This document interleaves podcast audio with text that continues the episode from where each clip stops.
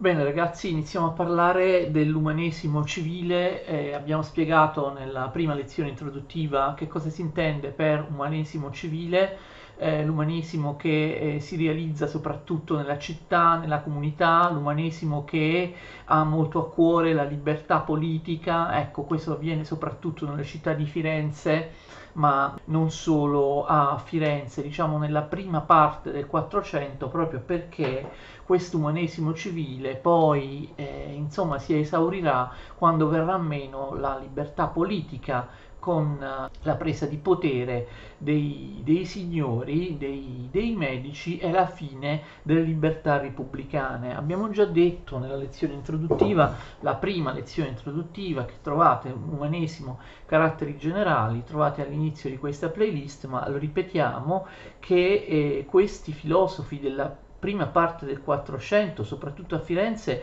rifiutano la filosofia sistematica, rifiutano la filosofia tradizionale, spesso preferiscono alla filosofia la retorica, e, mh, rifiutano poi, questo è fondamentale, la vita contemplativa, eh, condannano l'isolamento monastico a favore della vita attiva, vita activa in latino. E in primo luogo la vita attiva consiste nella, nell'occuparsi delle vicende politiche e della propria città, ma poi anche di eh, intrattenere eh, rapporti sociali, lavorativi, familiari, occuparsi insomma delle, delle istituzioni e della, delle della, della società, della comunità.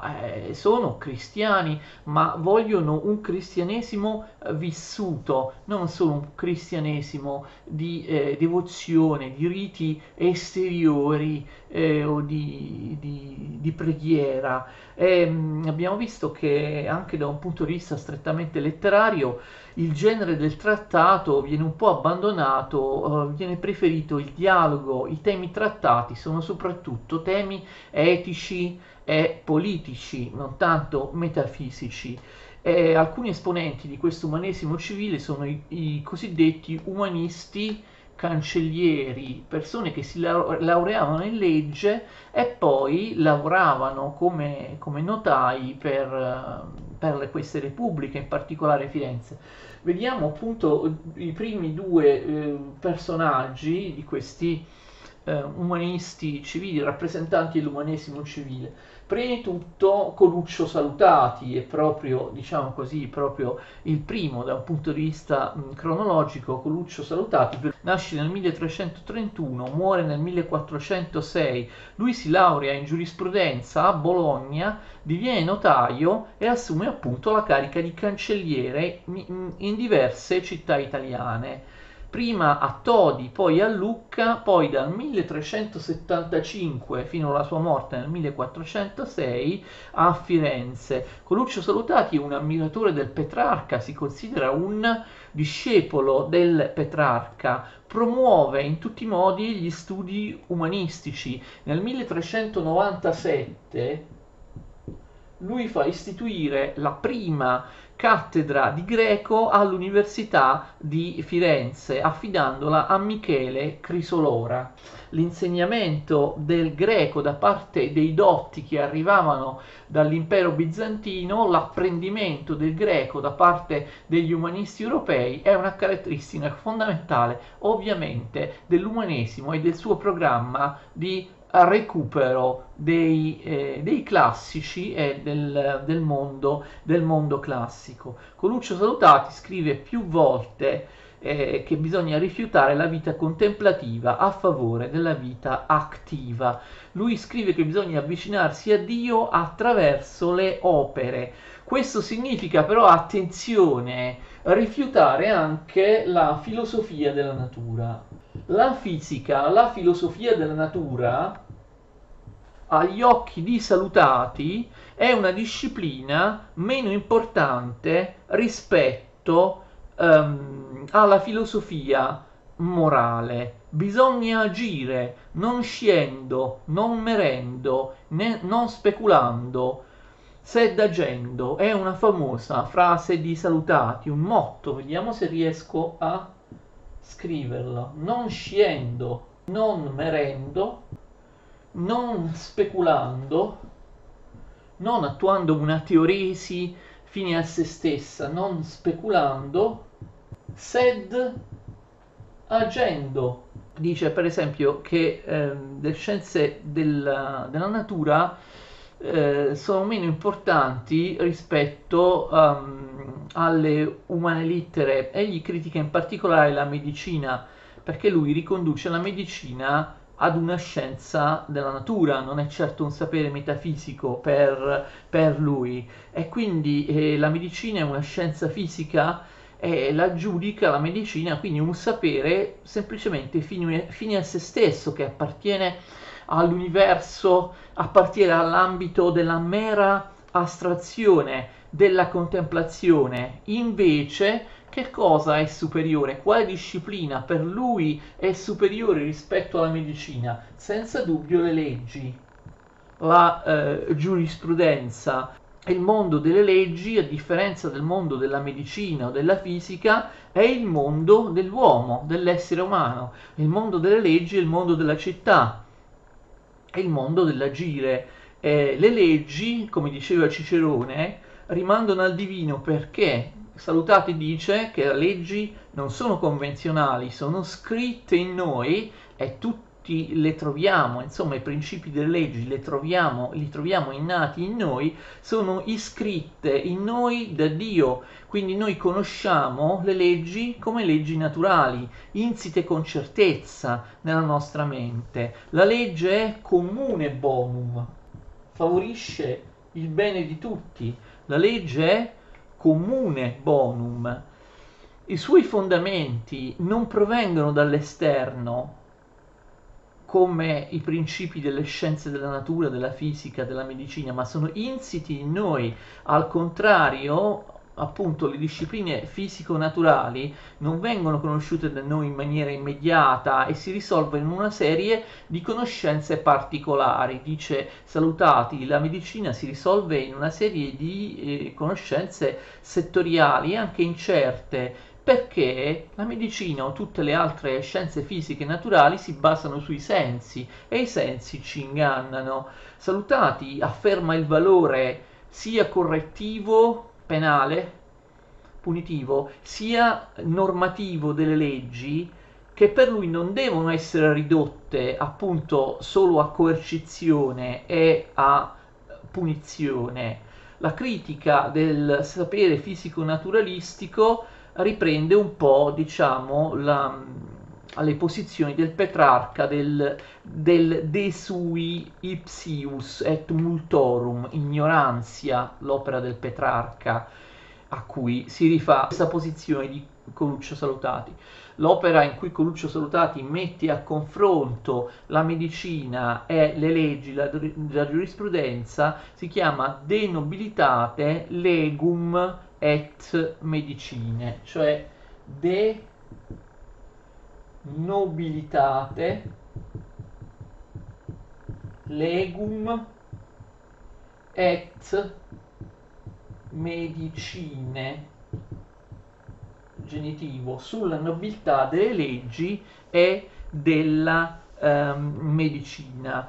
Allora, um, la difesa della vita attiva, però attenzione, si accompagna come in molti umanisti, come nello stesso Petrarca, all'idea del contemptus mundi. In realtà all'interno dell'umanesimo, anche di questo primo umanesimo che abbiamo chiamato l'umanesimo civile, c'è un'oscillazione tra due poli che sembrano contraddittori.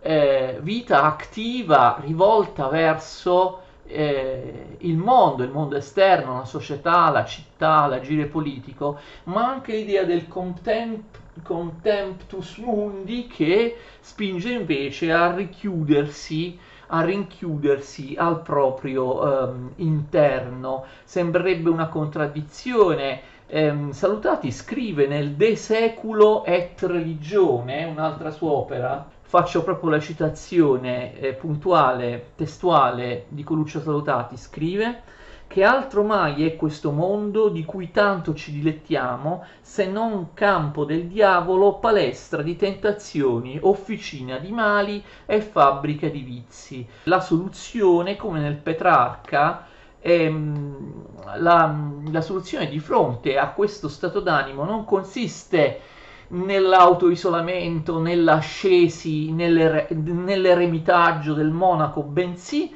appunto nell'andare dentro di sé per trovare la dimensione più genuina dell'uomo.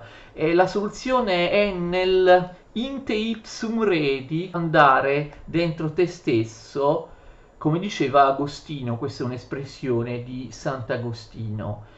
Abbiamo detto, salutati, riprende eh, le analoghe osservazioni del Petrarca, perché anche nel Petrarca c'è questo tema del disgusto del mondo e nel trovare giovamento, nel trovare rifugio, nel trovare ricovero in se stessi.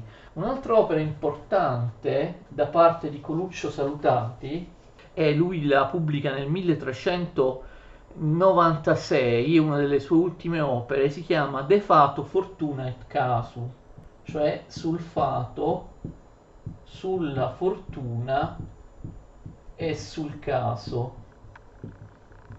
De fato fortuna et casu 1396. Qui abbiamo, come dire, mh, l'aspetto più pessimistico di ehm, Salutati. Ehm, Salutati qui difende il libero arbitrio, come molti eh, umanisti, difende il libero arbitrio dalle superstizioni, difende il libero arbitrio dalle, dalle credenze astrologiche, questo è molto apprezzabile e anche molto moderno.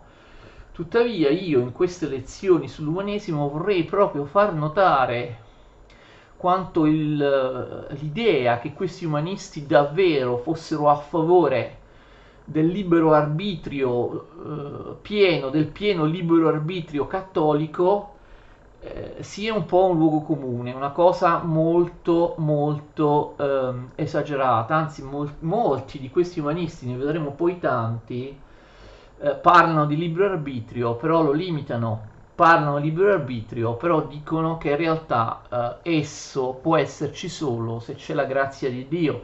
Quindi in fondo molti di essi finiscono per anticipare la, le, la, le teorie della della grazia gratis data e della predestinazione tipiche dei protestanti, quindi da questo punto di vista anticipano i protestanti. Non è vero che gli umanisti hanno quest'idea eh, così forte, indiscriminata nel libero arbitrio. Ripeto, salutati di fronte alle superstizioni, alle credenze astro- astrologiche di chi dice che le azioni umane sono determinate appunto eh, dagli astri, da certe forze magiche, eccetera, dice che non è vero eh, che l'uomo è libero, tuttavia il libero arbitrio, attenzione, non implica affatto che le opere umane servano alla, alla salvezza. Tu sei libero, sì, però in realtà Dio ha già deciso scrive salutati anche qui, perché magari molti potrebbero contestare questa visione, insomma, della, questa forte presenza della predestinazione all'interno dell'umanesimo italiano, ma io ve lo, di, ve lo dimostro, ve lo dimostrerò anche nelle successive video lezioni, anche con delle citazioni testuali. Scrive Coluccio Salutati nel De Fato Fortuna e Casu, Nessuno si salva per le sue opere, ma piuttosto per la grazia. La causa della salvezza è la grazia attraverso la fede. È un dono di Dio, non proviene dalle opere. E quindi lui, come tanti altri, anticipa in qualche modo la prevalenza della grazia sulle opere, che sarà tipica della riforma protestante molti interpreti hanno messo in evidenza che lui come altri si rifanno ad Agostino e a San Paolo da questo punto di vista. È chiara in Salutati come in altri l'influenza della voluntas agostiniana. Ultima opera, insomma, che, eh, che cito, e così terminiamo mh, Salutati, è l'invectiva in cioè contro Antonium Luscum. È, è, è, uno scritto in cui Salutati difende orgogliosamente la libertà di Firenze e la Repubblica di Firenze contro la signoria di Gian Galeazzo Visconti, contro la signoria di, ehm, di Milano, eh, proprio perché Milano era in guerra con Venezia e Milano aveva minacciato Venezia aveva chiesto a Venezia di accettare la superiorità milanese, la, la cosiddetta pace di Milanese. Passiamo a Leonardo Bruni. Leonardo Bruni vive dal 1370 al 1444. Leonardo Bruni, come tutti sanno, non ha importanza soltanto per il suo pensiero, per le sue idee, ma anche per la sua eh, straordinaria opera ehm, filologica. Eh, lui traduce i dialoghi morali e politici di Aristotele, è una delle primissime traduzioni mh, mm, di Aristotele direttamente dal greco al latino. Anche Leonardo Bruni, come Coluccio Salutati, afferma decisamente la superiorità della vita attiva, della vita attiva nei confronti della vita contemplativa, che lui chiama rusticitas, o solitudo. Sono cose che bisogna evitare. La vita monastica, secondo Leonardo Bruni, è simbolo di egoismo. Bisogna vivere anche in funzione degli altri all'interno di una società, all'interno di una um, comunità. Attenzione però, a differenza di Salutati, lui non sottovaluta le scienze della natura, riconosce dignità e utilità eh, sia all'economia sia alla medicina. Mm, per lui il diritto, la giurisprudenza, le leggi sono argini alla malvagità, ma è, a differenza di, di Salutati, che pensava, vi ricordate, che le leggi traessero origine da parametri innati, iscritti dentro di noi in maniera universale, uguale in tutti noi, iscritti dentro di noi da Dio, invece eh, Bruni mh, mm, sostiene che eh, il diritto è soggetto ad una relatività storica, il diritto cambia secondo i tempi e secondo i luoghi. Anche lui anticipa la mentalità calvinista. Eh, in che senso? Perché eh, in un famoso passo lui esalta le divizie, le ricchezze, le divizie guadagnare, mettere i soldi da parte, spenderli, per lui non è un peccato. Quindi abbiamo una sorta di giustificazione della ricchezza e eh, della funzione sociale e, eh, e, delle conseguenze positive che si possono ottenere grazie al buon uso della, della ricchezza. Quindi sembra un po' anticipare l'etica protestante. Per molti di questi umanisti vivere in società, vivere attivamente, significa anche lavorare eh, in maniera meritoria e guadagnare e il guadagno, la ricchezza viene vista come il frutto del lavoro, non più qualcosa di condannabile, non più di qualcosa che porta alla dannazione, ma non più lo sterco del demonio, come si diceva spesso nel Medioevo, il denaro è lo sterco del, eh, del demonio. E quindi ehm, lui esalta le ricchezze per la loro utilità, attenzione, non le ricchezze in sé per sé, ma quando le ricchezze vengono usate bene. Prima di tutto per lui il denaro è un fattore di giustizia, in quanto permette l'ascesa, l'ascesa sociale in base al merito. Noi oggi diremmo meritocrazia. Chi si afferma nel lavoro è intelligente, guadagna, si, si arricchisce, lo fa in base al proprio merito e questa è una cosa che lui giustifica. Lui esalta il bonus civis, i valori della caritas e della sodalitas che creano un vincolo sociale. La caritas e la sodalitas. Però per esercitare la caritas e la sodalitas ci vogliono le risorse, ci vogliono i, i soldi e quindi, eh, quindi eh, i soldi vanno bene purché non siano eh, guadagnati per se stessi, eh, purché ovviamente siano spesi insomma, a favore della, della comunità. Quindi molto importante questa mh, mm, buona valutazione eh, questo giudizio positivo nei confronti delle ricchezze del, dell'arricchimento. Anche Bruni, come salutati, difende la Florentina Libertas dalle minacce di Milano. Anche lui, come Coluccio Salutati, scrive un'invettiva contro Milano e una difesa di Firenze che si chiama Laudatio Florentine Urbis, cioè ovviamente lode della città di ehm, Firenze. Come salutati, Bruni si connette alla romanità. Eh, Bruni afferma le radici romane di Firenze, quindi abbiamo un utilizzo proprio del, del, del passato politico di Roma antica. Naturalmente eh, Bruni è a favore della Repubblica, del comune, quindi lui non ama l'impero romano che avrebbe eliminato la libertà, bensì la Repubblica Romana. E quindi eh, lui vuole mettere in evidenza ovviamente la consonanza tra la città-stato del 400, il comune fiorentino, con la Roma repubblicana, mentre la Roma imperiale viene condannata come tirannica e tiranni vengono considerati Cesare e gli imperatori, i successivi imperatori ma ehm, pensate che Bruni eh, fa di più.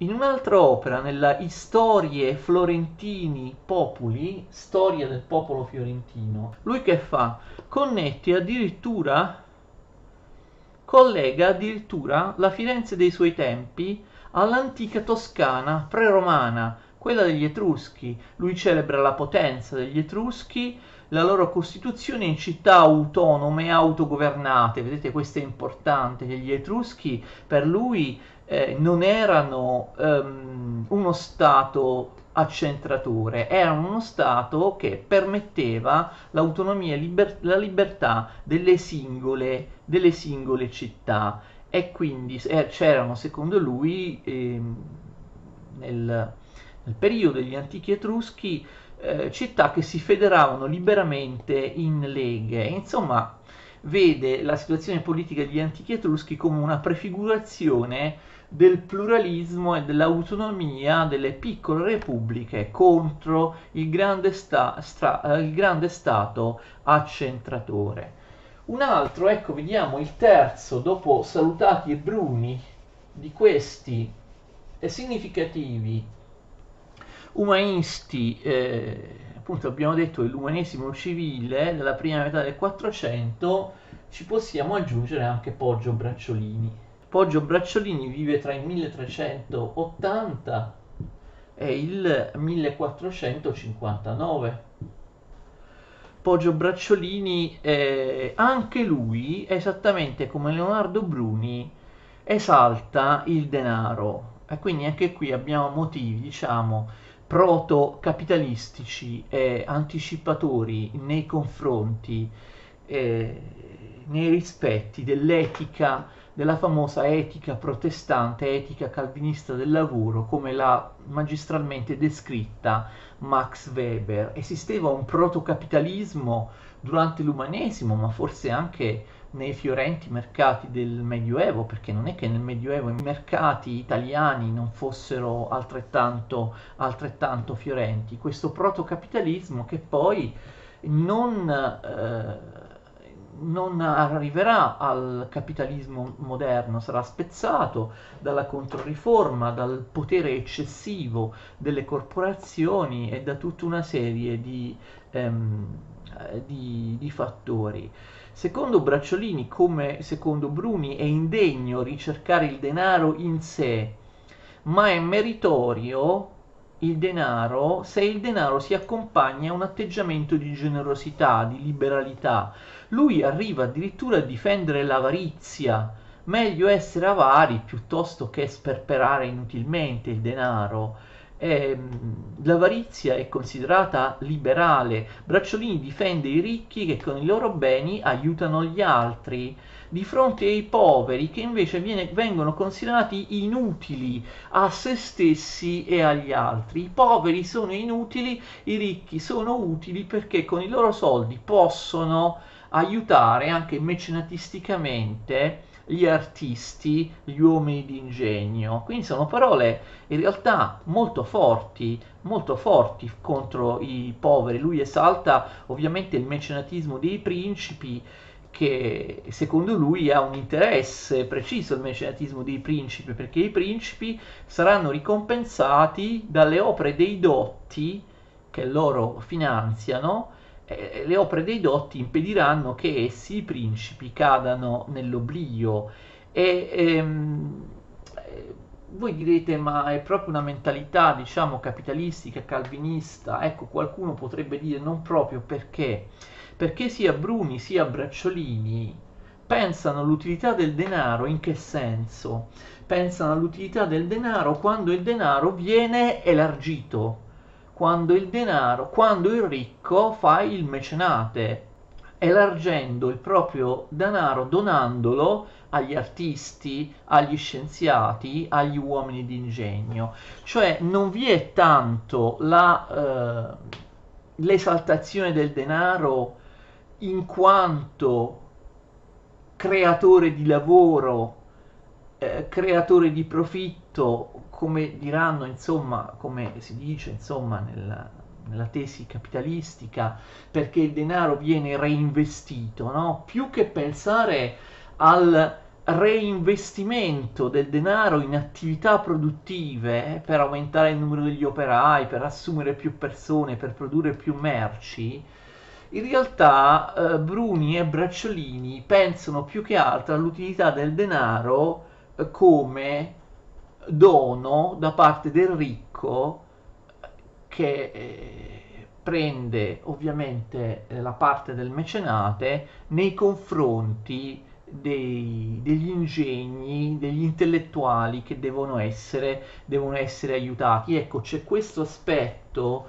che manca, cioè l'idea del denaro che frutta altro denaro, che muove l'economia perché viene reinvestito per migliorare e per rendere più grande un'azienda.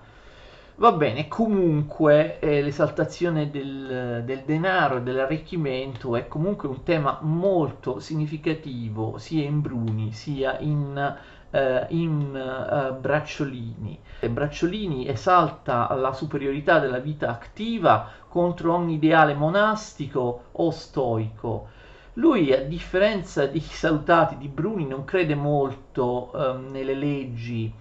Eh, le leggi servono a controllare i ceti inferiori, dice Bracciolini, ma i ceti inferiori obbediscono alle leggi soltanto per timore, non per convinzione. Peraltro le leggi, e qui c'è la parte proprio pessimistica di Poggio Bracciolini, n- non vengono rispettate dai potenti. I potenti riescono sempre ad eludere le leggi. D'altra parte, eh, insiste Bracciolini, gli stati arrivano al massimo della potenza non per le leggi, ma con l'uso della forza. Questa visione, diciamo, disincantata e pessimistica perviene, arriva nell'opera che si chiama De Miseria Umane Conditionis del 1455 ad una visione della vita soggetta al cieco manifestarsi della fortuna che travolge l'esistenza in maniera eh, insensata. Quindi Bracciolini pessimista, Bracciolini pensa che eh, il valore eh, l'azione dell'uomo poco può di fronte al precipitare sull'uomo della fortuna. Vedremo poi anche nella prossima video lezione tematizzeremo ancora di più con alt- alcuni altri autori questo tema della fortuna. La fortuna vista nel senso etimologico di force cioè di, di sorte. Di sorte nel senso di vicissitudini accadimenti, accadimenti che non dipendono dall'essere umano e contro cui l'essere umano ha proprio difficoltà a eh, combattere. Questa visione pessimistica è espressa nell'opera, ho detto 1455, De miseria umane condizioni, cioè sulla miseria umane conditionis, sulla miseria della condizione umana, 1455. Peraltro Bracciolini non crede neanche nella patria, dice che la patria lo commuove poco. Alla patria lui preferisce una comunità di, di, una comunità di dotti. Eh, Bracciolini è importante anche per eh, il suo contributo filologico, un filologo straordinario, diede un, un contributo fondamentale nel recupero, nella riscoperta di importanti manoscritti dell'antichità. Poggio Bracciolini mh, girò per tutte le biblioteche d'Europa e riuscì a riscoprire il testo completo del De Rerum Natura di Lucrezio, ma riscoprì anche l'Instituzio Oratoria di Quintiliano e le Silve di Stazio, oltre a tante altre opere della letteratura classica. Bene, in questa lezione abbiamo parlato di Salutati, di Bruni e di Bracciolini. E seguite con me le successive video lezioni perché ci sono ancora tanti, tanti personaggi dell'umanesimo e del rinascimento di cui vale la pena parlare e che io vi spiegherò più o meno in breve, ma comunque con un certo livello di approfondimento, insomma, cercheremo di spiegarli uno per uno, eh, i più importanti tra di loro. Arrivederci e grazie.